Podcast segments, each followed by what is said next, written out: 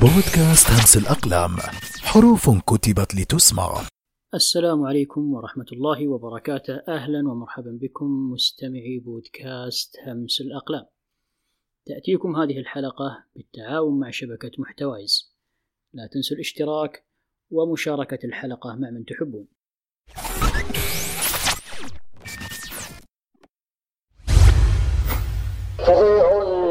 جهل ما يجري وأفظع منه أن تدري.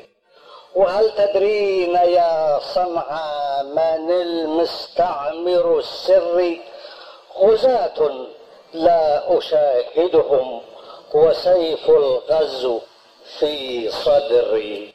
فقد يأتون تبغا في سجائر لونها يغري. وفي صدقات وحشي يؤنسن وجهه الصخري قبل أكثر من خمسين عام في بغداد وفي قاعة ملتقى المربد الشعري اجتمع كبار الشعراء العرب لإحياء ذكرى أبو تمام الشاعر العباسي المشهور. من بين هالشعراء كان هناك شاعر لا يعرفه إلا قلة من الحضور جاء دوره لإلقاء قصيدته ونادوا على اسمه.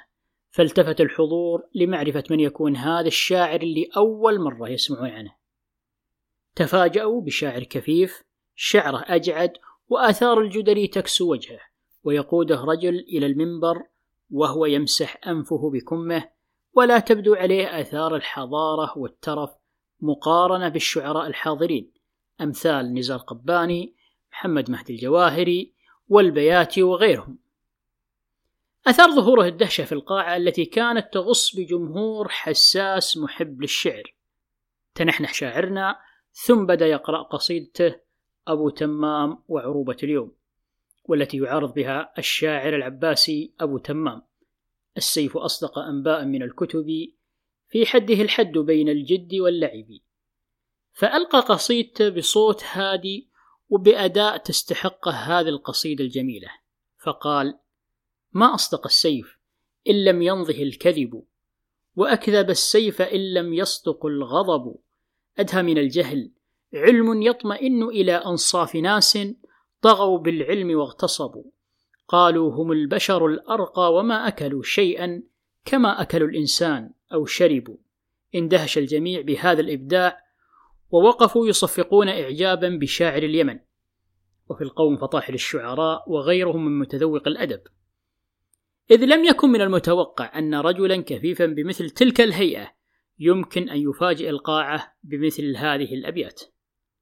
سجل البردوني إبداعه بأحرف من نور وهو يخاطب أبو تمام بقوله حبيب وافيت من صنعاء يحملني نسر وخلف ضلوعي يلهث العرب.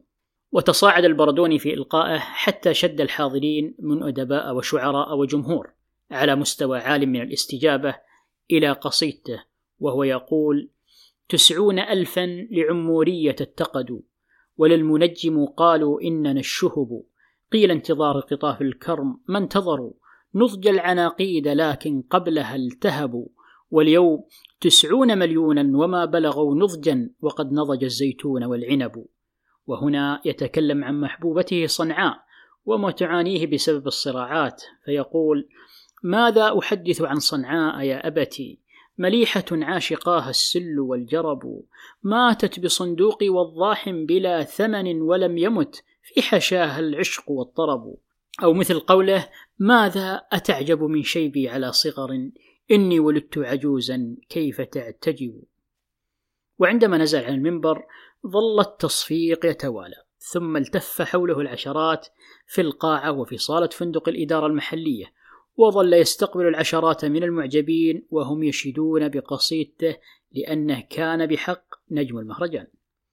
بهذه القصيدة التي لم تزل حتى اليوم عالقة في الأذهان فتح الشاعر عبد الله البردوني أول باب لشهرته في المحافل الأدبية والعربية وبين قراء الشعر وعشاقه.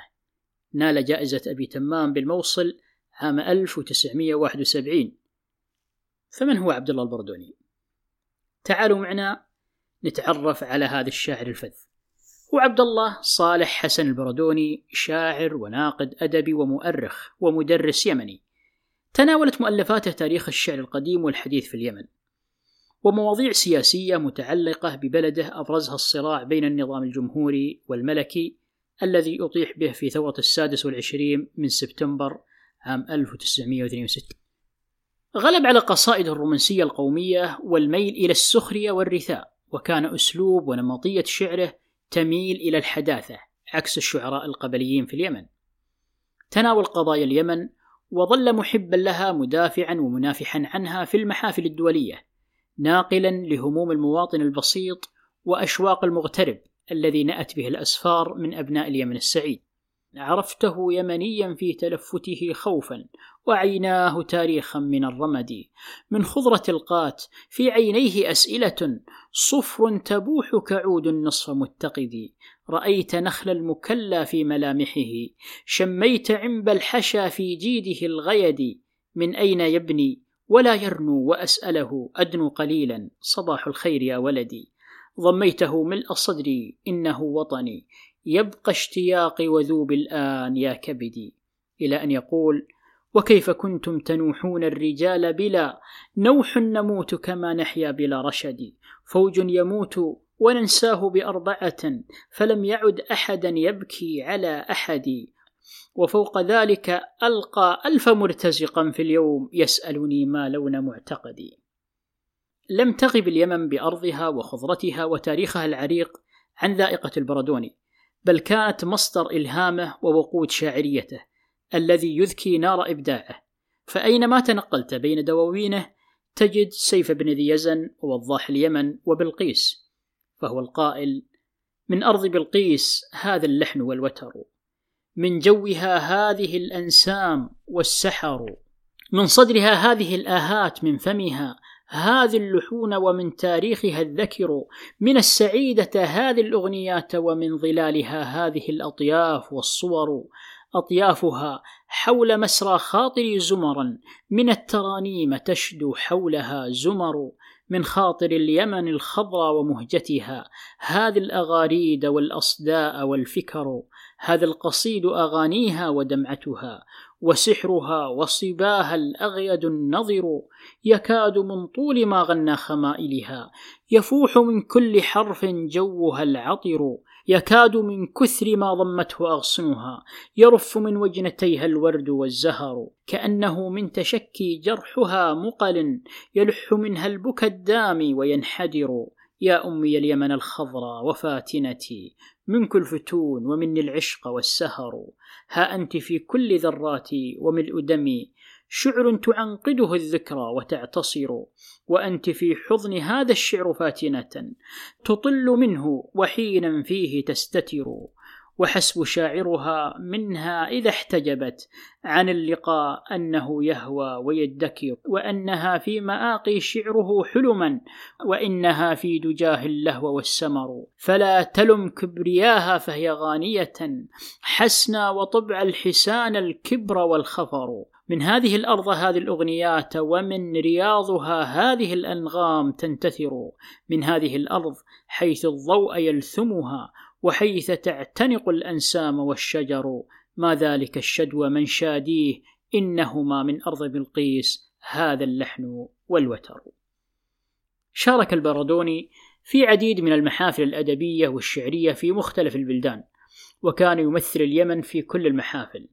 ولكن في الأيام الأخيرة من حياته عجز البردوني عن السفر وقد وافته المنية بعد عناء طويل مع المرض. فقد عصف المرض بصحته في السنوات العشر الأخيرة من عمره وكان البردوني قد عانى عديدا من الأمراض في الأيام الأخيرة من حياته. في الساعة الحادية عشر من صباح الاثنين الموافق 31 أغسطس آب 1999 توقف قلب الأديب والشاعر عن الخفقان. بعد أن خلد اسمه كواحد من أعظم الشعراء العربية في القرن العشرين. كانت وفاة البردوني خسارة كبيرة للأدب العربي في اليمن وبقية الأقطار العربية. رحم الله عبد الله البردوني. بودكاست همس الأقلام حروف كتبت لتسمع فرعوا لها أسماعكم.